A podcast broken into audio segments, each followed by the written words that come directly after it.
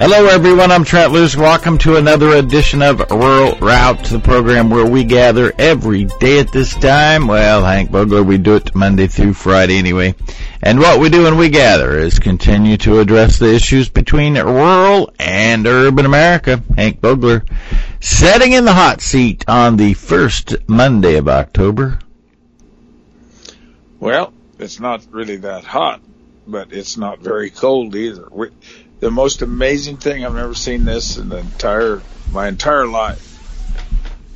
You look at the temperature at four o'clock in the morning, and it's 27, 20, 18, 21, and you go outside, fire up the old pickup, and there's no frost on the window. The air is so dry, there's no frost on the window. It's amazing.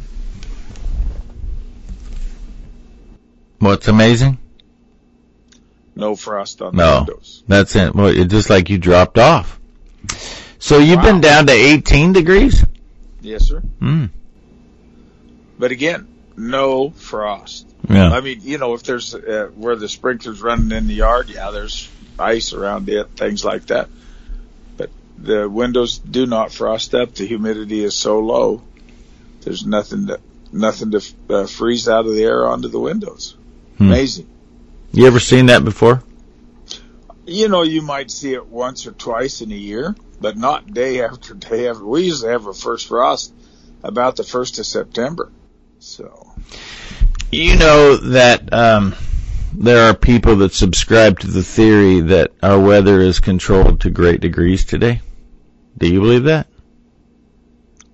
Controlled by what? Ma nature? The no. what? phases? But, well, no. Yeah, uh, that's always been the case. But that uh, there may be weather modification taking place to drought you out. Well, they're doing a fine job back Well, okay, so you've had just pretty much unprecedented drought, and there's people that say you we know for sure you can modify whether there is moisture, there's not moisture. But right now, I, I've been in Ohio. I'm in Illinois today, headed home, and I'm telling you where the the bulk of the corn harvest is taking place. They want it to quit raining, and you have been dealing with this severe drought. And in fact, if you look at where the severe drought has been taking place throughout the course of the year, it is predominantly where the federal government, in cooperation with state governments, owns the land. So I'm asking if you think that the we have the technology and the ability to modify weather patterns uh, in terms of. I'm not talking about climate change. I'm talking about simply changing where moisture would actually fall by seeding clouds in one area, which doesn't allow the moisture to fall in another area. It's that simple. I haven't heard about it for a while, but yeah, for years they've tried to seed clouds to get more snow in the Sierras. Uh, so they, you know, not only satisfies the huge farming operations, but also uh, water for the cities. Mm-hmm. But of course, now they're giving it all to the Delta Schmelt. Right. So the schmuck won't, you know, starve or whatever he's doing. Uh, but I, I haven't heard about him doing any seeding. And of course, California is in just as bad a drought as, as we are. So evidently, uh, the clouds have to form first. I, I don't know, but I assume that, yeah, I remember Dr. Gifford, freshman in college, 1967, fall thereof, talked about if all the rainfall in the world just shifted by 15 miles, it would be devastating to many areas. So, you know. And that's theoretically what people are saying is happening. Well, uh, the complications of, of having federal permits, of dealing with the bureaucracy, of everything that goes along with it. Uh, I've been banging on that door for years. You know, I mean, how in the world can uh, a non-starter, uh, a non-agriculture enterprise, everything that is against the Taylor Grazing Act, mm-hmm. we just got our FOIA reports, our Freedom of Information Act, about the licensing of Southern Nevada Water Authority to run livestock on the federal range. Well, they're the big dogs, so they can do whatever they want. but there's nothing in there about an LLC or any other loophole that may legitimize their use. It says Southern Nevada Water Authority. Southern Nevada Water Authority's jurisdiction, according to their charter, is not even supposed to come out of Clark County. But yet, with the political power, with all the things that went on, they can do whatever they want. So if they want to get us out of here so they can continue to exploit not minerals, but water from the rest of the state of Nevada to satisfy a huge growing community in the Las Vegas area, uh, they're certainly well on their way. But when you fill out that uh, application to graze, it says right on there, under penalties of perjury, everything I've said in the above, blah, blah, blah, blah, blah, is true, true, true, or whatever, paraphrasing. And it don't matter. You're the big dog. So yeah, there's, there's plenty of pressure. Uh, water companies have bought huge ranches and acreages up and down different drainages to go to Reno. Uh, Reno is now a bedroom community for Silicon Valley. Uh, my friend Robert from Romania is here hunting. Never let government take your gun. Okay. He built a $10 million humidor and wine room, four stories. For some people that evidently had more money, which is fine with me because Robert has a new pickup uh, other people. Now, who do you build that for? Uh, uh, and how are they related to Nancy Pelosi? That's my real question. I'm not going to say that's not right, but yeah, um, that that's the thing. You know, let's let's, let's demonize the rich. Well, okay, that guy's probably one generation, two generations, and and that money will all turn over. But they don't make money and put it in coffee cans. They buy cars, they buy houses, they buy all sorts of things that employ all sorts of people. It happened back in Ronald Reagan. I'll never forget. They were going to tax luxury boats. Well, mm-hmm. luxury boats, luxury airplanes, suddenly instead of being made in America, were made offshore. The same people were buying them. The same people were using them, but they found a loophole. So so speaking of loophole, loophole Jones, you know, the Southern Nevada Water Authority, after the Senate confirmation of Tracy Stone Manning, has a new partner in crime now. Yeah, a tree spiker. once listed, for those that may not know, once listed by the FBI as part of the most uh, domestic terrorist organization in the United States, Earth Liberation Earth Front. First. Uh, she is now the director of the BLM. Well, they just put some lady. I, I just caught a corner of it. The head of the Treasury that is from the University of Moscow or something like that. She hates banks. Uh, I mean, yeah, the more radical, the more left wing people they can find. That's who's running the country, boys and girls. And and uh, it's up to you. I you know, I'm going to vote my conscience, but a lot of people have to vote theirs. So. Yeah. Well, we we need people voting, not machines. That's the moral yes, of the story. Yes. Yes. The people and, did and, vote, but we let the machines win. Well, I I suppose I've related this story before, but I will do it again. They had uh, just a, a little old table, you know, a little folding table, a little square table, probably you know, four foot square, three foot square. And they had stacks of mail in ballots. This was in Nevada. And they had a Republican there, a poll watcher, and a Democrat poll watcher there, and two or three other people standing around this table. And they were discussing these huge stacks of mail in ballots. And were they legitimate or not? Well, I'm just a dumb sheepherder from the other side of nowhere. I get a mail-in ballot, have for 30 or 40 or whatever. I practically since I've been here. I think I only voted once in person in town. Ever since then, I've been in this mail-in district. None of those ballots were folded.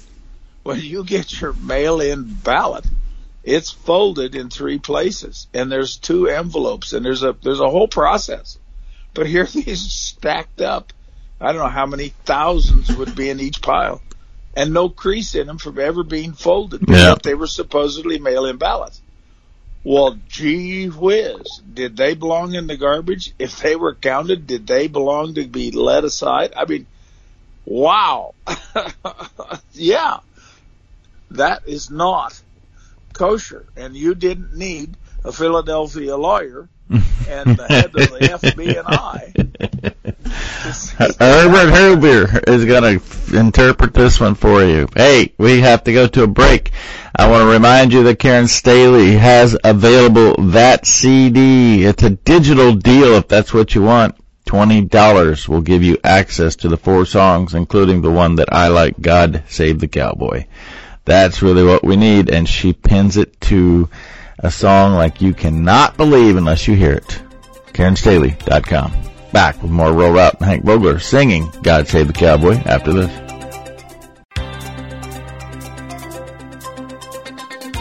Welcome back. Rural Route, Trent Loos alongside Hank Vogler checking in on the first Monday of October. Well, I, you know, you're, you're absolutely right. You could not have a more radical group of people in what appears to be the right position. So, might want to tighten the cinch there, Hank. I am going to make an announcement right now. Okay. Like it or not, I love Joe Biden. Mm-hmm.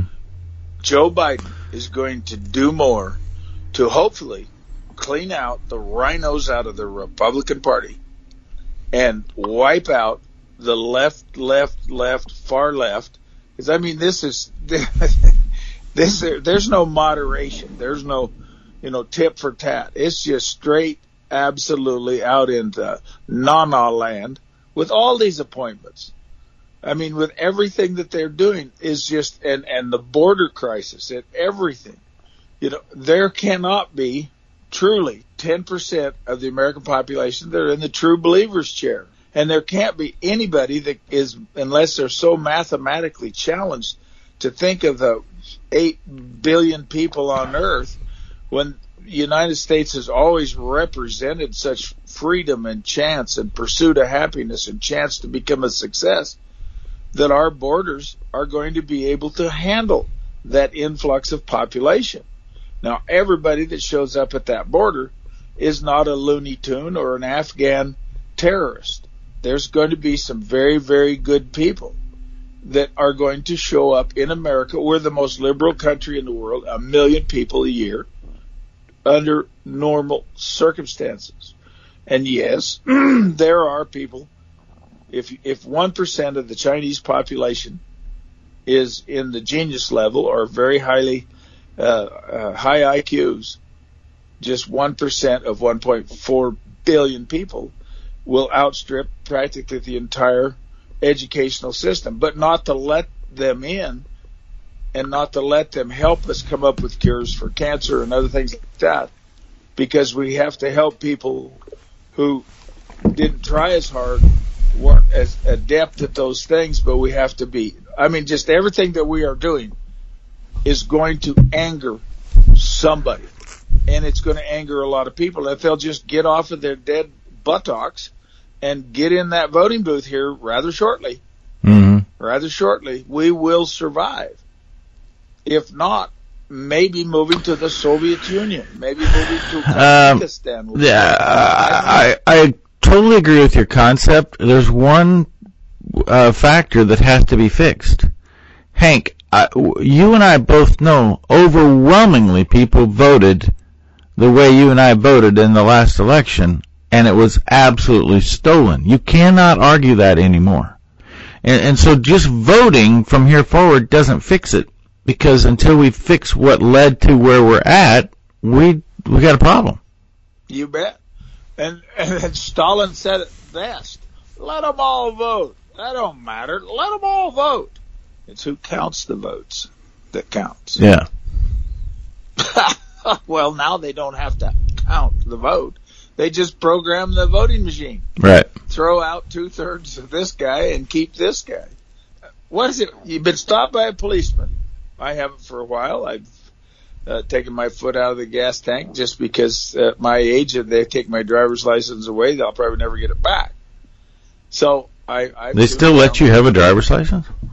well, just barely. but when the cop stops you and he says, "You know how fast you were going?" You tell him right at a hundred. Why? you know what never works, but it's kind of funny? You know how fast you were going? No, but I got here as fast as I could. yeah, state cop run off with one of my wives, and I thought it was him bringing her back.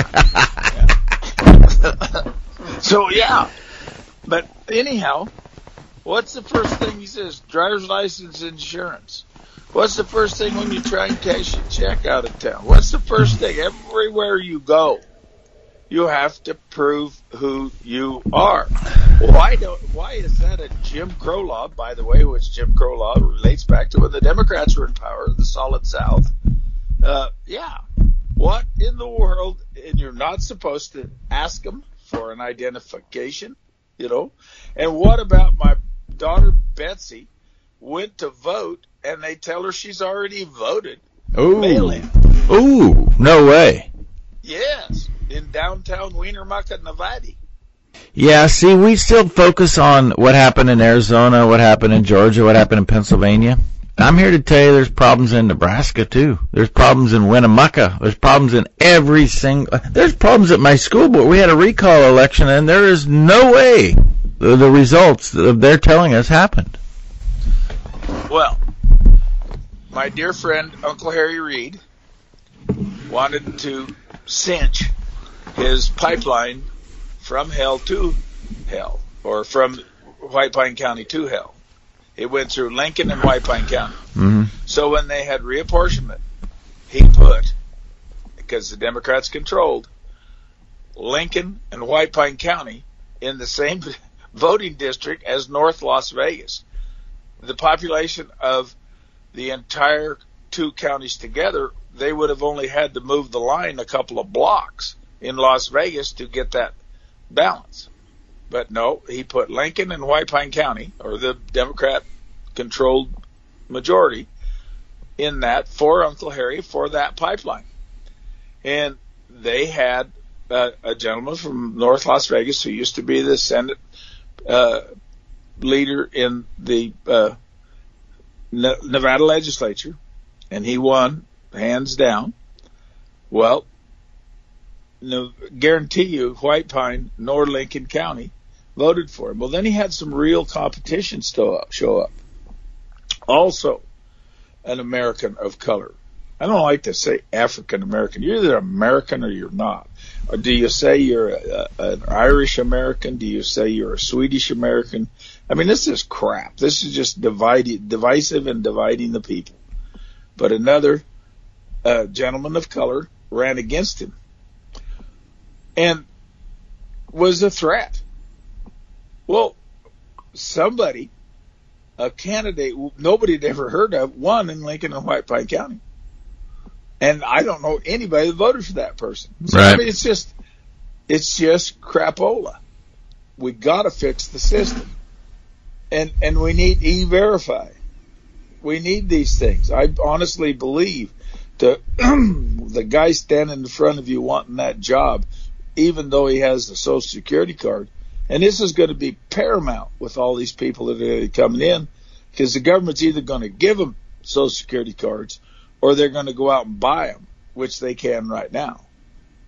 So, I mean, it's just the system is broken and we've working people and business people go, you know, if that's all they want, let them have it. You know, we'll yeah, yeah, there, therein lies the problem right there. Yeah, yeah, yeah. I'm not going to say anything because the next thing they know, they're going to be banging on my door. It's going to be OSHA. It's going to be all these other government agencies. They're going to be banging on my door, IRS, wanting to look me over and, and with a fine tooth comb. And I ain't getting involved. I got a business to run. Uh, and they just go on. Well, mm-hmm. pretty quick they got you. And that's what they all know. Well, I, I had this conversation last week, but still the problem is most people in our community, they just want to go work a hard day. They want to do their job, do improve lives, take care of land and livestock, and not worry about anything else because that's what we're good at, and that is what has gotten us to where we are. Yep. And for God's sakes, if you have a problem with the BLM and you try and help that person, hey, they're coming after you next. You are going to get on that same list, Mm-hmm. just like Lois Lerner and, and, and the IRS. You know, why, why do they want to have all the IRS agents? Why do they want every transaction that you make over 600 bucks? They want it sent to the treasury or somebody to IRS. So, I mean, they're going to look up your address all the way to your consul. Uh, not in Nebraska. The governor of Nebraska issued a See, I saw it. statement I saw it. On Friday, Thursday, I think. The IRS cannot intrude in Nebraska citizens' financials. God love you. I think that's the greatest thing. We got, it is not Washington Desires Cash and its affiliates, the other 50 states. Yeah. No, it's the 50 states. And we have got to get a hold of the, this mess by the throat and start, you know, stopping the cocktail parties. They all become buds back there. and the Alfalfa Group. We have to take a break. Lone Creek Cattle Company providing the opportunity for cattlemen to add value and get paid properly for a consistently tender product. I had a very tender ribeye in Ohio, and it was not certified Piedmontese. You can get tender beef, but if you want a guaranteed tender beef supply, you go to certified Piedmontese because it's tender every time thanks to the Piedmontese cattle and myostatin gene.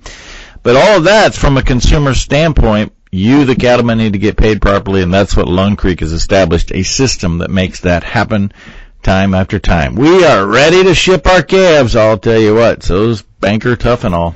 More details about how you can get paid properly from Marlon Will at LoneCreekCattleCo.com. We're back with the second half of Hank Vogler on a Monday after this.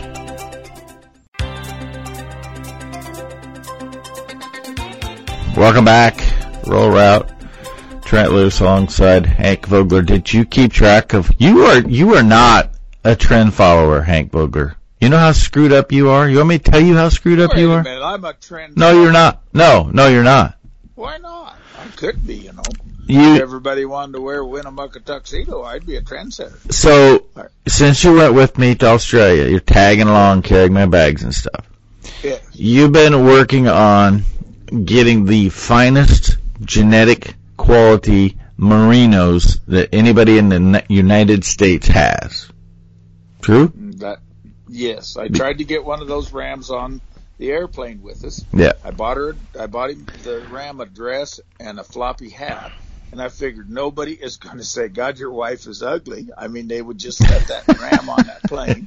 And, and I could have brought it home, but they caught me at the door. Yes. Okay, so you've been bringing semen in, you've been using these merinos, but you have to shear them. Nobody can find a shearer. Did you see what happened last week in Australia? They all went on strike or they couldn't because of the COVID. There are nobody, there's nobody to shear sheep left in Australia anymore. No, And- there hasn't been for a long time. And so what happened was at a stud ram sale, four rams sold for what would have been the, the record selling amount. Four brought more than the old record. The top ram sold for $165,000. And again, four of them brought more than 100,000. Do you know why? Because their wool fell off. Exactly. They bred it off. Australian whites, which are hair sheep, are taking Australia by storm. Australia, which was built on the back of sheep. Wool was king. Wool is what built that entire nation, not just the rural areas.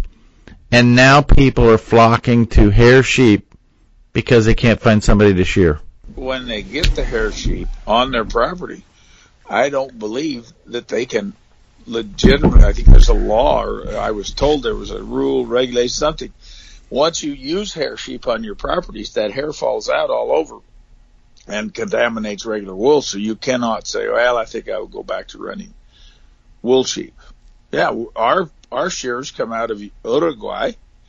Uh, same way in New Zealand. they went from 60 million head of sheep to 24 million sheep. Mm-hmm. Australia went from 150 million head of sheep to 70 million sheep. Mm-hmm. Uh, it's been a trend, but there's one other thing that has happened that did happen is the unionization of the shears in Australia. They would hire uh, bootleg crews from New Zealand to come in and do their shearing for years. Uh, Robin Crudy used to go over there every year and shear sheep and get paid more money because they would work. Uh, the Australian sheep with their union, if they went out and touched the sheep and, and said they were wet, even if it hadn't rained for weeks, they didn't shear. I mean, they have slowly put themselves. Yeah, I know, but those those shearing sheds that I've been in in Australia, it could rain for a week and those sheep would all be under that roof and not get wet. Okay, but the, but this was these are some of the horror stories that I was told of the what was happening in Australia when it came to getting shearers to come and shear, mm-hmm. and and uh, uh, people quit following the trades. It used to be a, a from New Zealand or Australia or South Africa. I've had all three of those different groups of people here. Uh, could come in and shear and shearing one American sheep, they got as much money for it because of the of the difference in the money value as if they sheared four at home. So that was a heck of a bonus for them to come over here. And we had good shears. Then it got to be where the good shears had the good jobs and had the good reputation. They stayed home and, and the quality declined. It really did. And then finally they started bringing in these boys from South America, uh, who the money exchange, et cetera, et cetera, and the people still follow the trade. And they come in and do a very good job, just like they did, say, 15 years ago with the American shear, uh, with the New Zealand shearers. So, well, I do, I don't doubt for a bit that it was the unionization of the shearers that caused the problem. Uh, yeah, it just you know, there's for every action, it's basic law of physics. For every action, there's an equal and opposite reaction. And uh, uh, when it's just like, why are there 11 million jobs out there and 9 million people on the dole? Uh, they, everybody should have a job. Uh, but when you can foreclosure, they just stopped that. If you're behind in your rent during the COVID, they couldn't even throw you out which affected the lifestyle of the people that owned the building that worked their backsides off to put things together. They were in the doldrums. They couldn't mm-hmm. throw anybody out and they didn't get paid the rent. So that changed. They were given $300 extra a week not to go to work. Restaurants can't get anybody to go to work for them. How about all these millions of people that are coming in at the border? Why aren't they? Uh, are they all waiting to be the CEO of Apple? Or, or, or Why would they work? Everything's being provided for them. Yeah, so they're not jumping out and f- fulfilling any jobs. They're living in a hotel. They're living large. Did you see that junk under that bridge? I yep. mean, wow. Yep. And did you see that the uh, the director the director of Homeland Security admitted that 20%, one in five of those illegals crossing the border come in with an illness. Yeah. I mean, a, a, a serious illness. Yeah, I took a herder several years ago who wanted citizenship, and he'd worked for me for a long time. And in order to get his green card, he had to go through testing. And he reacted to the tuberculosis. Mm-hmm. And I said, wow, does that mean he's active? And he said, no. It's just anybody. Uh, he said, in fact, all of it, this was 20 years ago. Just about anybody in Southern California, Southern Arizona, Southern Texas, all of that will react to the tuberculosis as they've been exposed to it. now, active cases of tuberculosis can obviously walk across the border if they have enough strength to do it uh, anything. There's all sorts of exotic diseases that we've spent a lifetime curing in the United States that are now being welcomed. And you can't get on an airline you, without wearing a mask, proving that you have had shot after shot after shot or whatever. Mm-hmm. But I mean, yeah, a little hypocrisy. Is that the word we're looking for? I'm still hung up on the Australians moving to hair sheep. well, I don't think much of it other than the fact that it ought to make my wool more valuable, huh? Well, uh, there, there's going to be a demand for wool. I'm just saying. Yes. And if you literally, if what you're saying is true, and I know that was, I was told that too when we were there, that you cannot bring, uh, well, you can't even maintain the merinos you have if you bring a hair sheep on the place. So, So this has got to be a small niche, don't you think? I, think so. I think it's just it, it's just more sensational, and and right now, uh, there's more money in uh, the hair hair sheep than there is in the other, and more people. It, it's sort of like llamas, alpacas, ostriches, all of those things. It's the in thing right now. So yeah, Mm, oh, I don't go that far to compare it to llamas and ostriches because no, at the end of the day, you still eat the sheep. They never ate the lawn ornament. That's the problem. but yeah, it, but it still is related to the fad, and right now that is the fad is is to get around shearing. Uh, it was not rocket science for me, but all those years ago when uh, they took away our subsidy, whiteface sheep, uh, we gave our wool away, and then we got the subsidy check uh, during shearing and it was a dandy if you had white-faced sheep. I mean, it was a real incentive to, and then they took it away. And ironically, Harry Reid, not, not Harry excuse me, Dick Bryan. Well, I guess it was Harry, but anyhow, they're the ones that got rid of the subsidy, phased it out, and the university. Which we weren't opposed to. Well, uh, they didn't take the subsidy off of tobacco, wheat, corn, anything else. Actually, they did. Finally. finally, but at that time, and Right. that was my question at the meeting, that that uh, Mr. Dick Bryan uh, got mad. I asked him if he traded the Nevada wool industry for a couple of Super Bowl tickets. what year are you talking about? Oh God, that's a long time ago. Well, anyhow, Oh. but all the experts, university and everywhere, told us to forget the wool, go for the biggest crossbred lamb that you could get because the lamb was going to be it.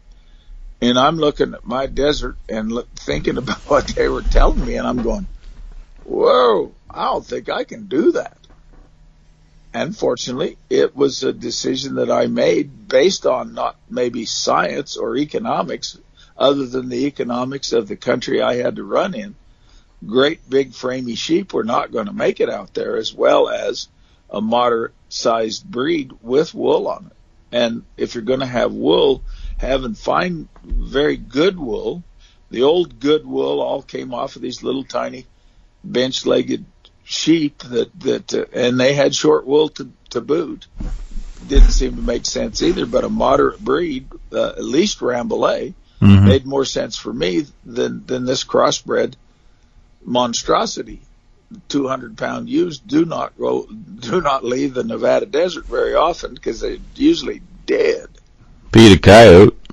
Yeah. yeah. Hey, there's a good one too. Come out in the paper that the deer, mule deer population in Nevada has just plummeted. Hmm. Oh, wow. And of course they blamed it on grazing and 100,000 acre fires. Now how can you do that if you quit grazing? You're guaranteed to have 100,000 acre fires. And the deer are so dumb that they can't find sagebrush in the state of Nevada to winter on. They used to migrate all the way almost to Las Vegas from Idaho in a tough winter. They've migrated for years. They even quit that because there's no use. There's no competition. The coyotes and the predators and the lions, we supposedly have 3,000 lions. Well, and they say we've got 90,000 deer. Well, 3,000 lions are going to consume right at 150,000 head of deer a year. But nobody wants to address the predator problem, which back when they had a million head of sheep in this state, a lot more cattle, there were deer everywhere. This was the primo, primo place to come if you wanted to kill a big trophy buck. All right, buck or not, we have to take a break. I want to remind you Protect the Harvest is working every day to get you the tools to combat the animal rights community in particular and anybody trying to remove your property rights. Get more details and fall, uh, fall get on the uh, list to follow the action. How about that? ProtectTheHarvest.com. Back with more Rural Route after this.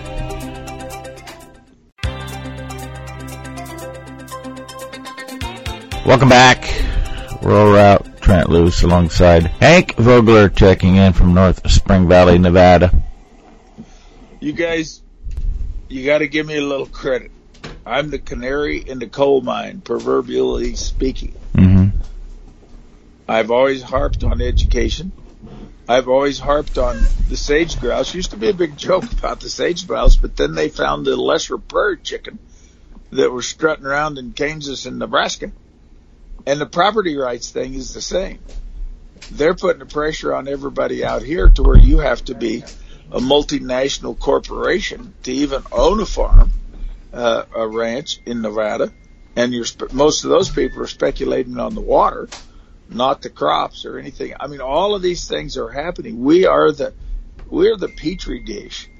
If they can get away with it out here where they already say that they own the land rather than the states, they're coming after your land too. They're coming after and everything that you're doing. Why have they let the mule deer go? Because they get in a bucket load of non-paid wildlife animal money, which is just the animal rights. And so what do they do? They cater to them. And one thing that they will not tolerate is controlling predators. So they're throwing the hunters of Nevada under the bus for money for the money that they get in from other programs. So again, man mumble and money screams. And, and, and it's just a, I mean, the hypocrisy is unbelievable. We're going to get the mule deer in the state of Nevada probably put on the endangered species list. it's just, I can't believe it. But you can track the decline of the deer population with the removal of the most effective method of control we've ever had an odorless, colorless, tasteless chemical. So I want to expand upon that because ironically, uh, John Bolin and I had several conversations about it as he rode with me from Indiana to Ohio for our event on Saturday. The the pure hunters and the landowners have have been at odds for far too long. 75% of the wildlife habitat comes from a farmer or a rancher. And yet, I even remember you, you were talking about taking land away, and I don't disagree. You're canary in the coal mine. That's why you've been here for 18 years every Monday. But when the uh, 30 by 30 initiative uh, executive order was signed by Biden on January 27th, the conservation groups, con- hunting groups, wanted to, to support it because it was conservation. Even the NRA initially said they're going to support this, and then they changed their mind because they realized that, oh no, this this isn't a good thing. But we have to find a way, Hank, to get the hunting enthusiast and the landowners, who typically are hunters too, all on the same page. Because you talk to Mitch Pizzetti, who deals with this every single day, there's always a division between the hunters and the landowners. We have to get beyond that or we're both in trouble. Well, two things. One, I don't care what group you are.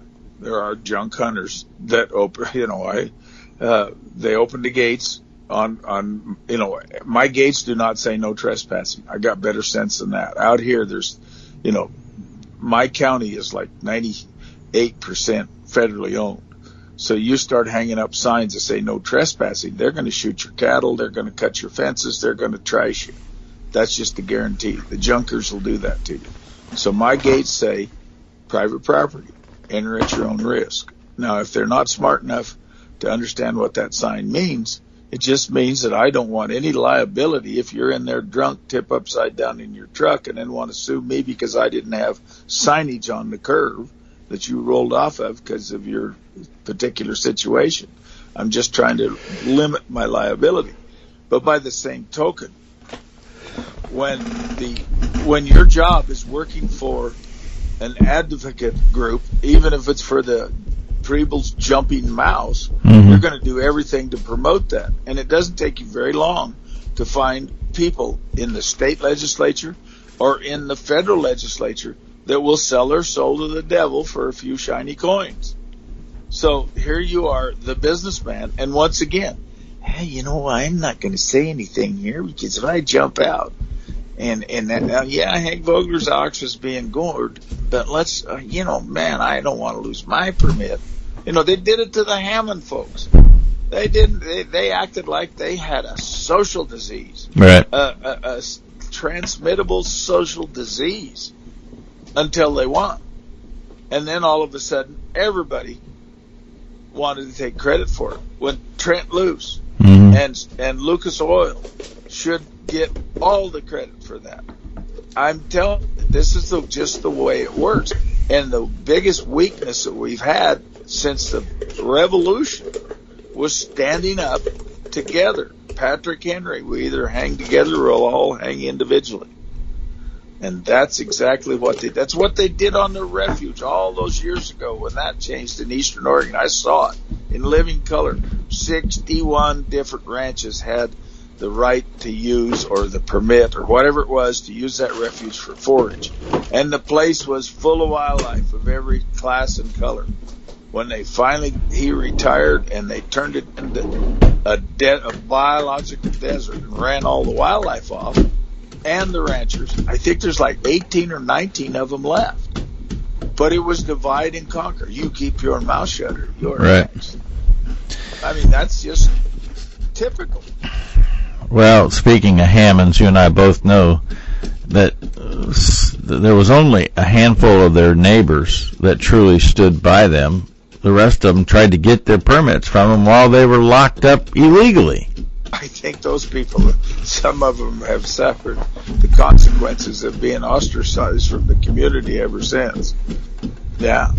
And I couldn't believe the names of the people that were doing that. I Yeah. mean, it just, it broke my heart. I didn't think those people would be that vain. hmm But yeah. Yeah, your mule's down. I'm gonna, I'm gonna take my mule and I'm gonna get to that 160 acres Well. as an Oklahoma sooner faster than you will. That's kind of like the uh, Australian sheepmen saying they're going to grow hair sheep. So Hank Vogler saying, "Well, then I'm going to take these wool sheep to a new level." I'm just trying to put an optimistic spin on it. yeah. Yeah, and I don't blame the guy in Australia if he's trying to hold his deal together and he can't find anybody to shear his sheep. It's not very much fun when the flies blow those sheep and that wool and the, and and everything that happens next to the hide is not good. That's why they used mulesing was because of the dampness around the backside of a sheep, and so they removed the wool producing skin and made it to where they were cleaner. And why? Because of fly strike. Yeah. You know, ranchers, farmers do not get up in the morning and think, well, what can I do to be cruel to my animals? No, they're trying to make them so comfortable that they become profitable. And there's a fine line. Uh, with the price of hay and everything like that, even though the price of lamb is up, uh, it's all going back into holding Right. the herd together. You got to do that or go out. I mean, it's just yeah. So it's it's just it's just the life of the business, and I guess they're talking about there's going to be food shortages and all these things because of the price of fuel because they can't get people to drive the trucks. Uh, Europe, uh, England right now is get is taking their army out to deliver fuel because they can't get the fuel because there's nobody wants to drive the trucks. I mean, all of these issues are coming full circle hmm and food becomes scarce, maybe people will wake up to the fact that there is a Uh, very uh, small group of people. I'm telling you, there's going to be an infrastructure problem with food. There's an infrastructure problem with everything else Yeah. on Earth, and uh, people just better get ready for it. What I don't understand is that I keep hearing there's a shortage of truck drivers, and this is the third time since May that I have driven on Interstate 70 through the Corn Belt all the way to Pennsylvania. my goodness, I've never seen so many trucks on the road. So I don't know where that shortage is happening, but it looks to me like they're ramping it up, knowing that it's coming. I I I would could couldn't agree with you more. It's just absolutely there's trucks everywhere, but for whatever reason, the increased in volume or the railroads or for whatever reason, that transportation situation is is uh, evidently more critical than we know, and Yeah. and, I, and you don't know what caused it, but something is going on. The demand or something is causing them not to be able to deliver. Mm, well, if you if, for a month. if you've tuned in to Rural Route every Wednesday, Hank, for the last three months, J.C. Cole's been telling us this was coming because nobody was talking about it, but we have had a crippling of oil refineries around the world, and it's the the supply chain is starting to feel the effects. It's happening in Britain now, and I it, it's coming to us. I've had gas stations already that had zero fuel available when I pulled in there this summer. well, Trent, and guess what?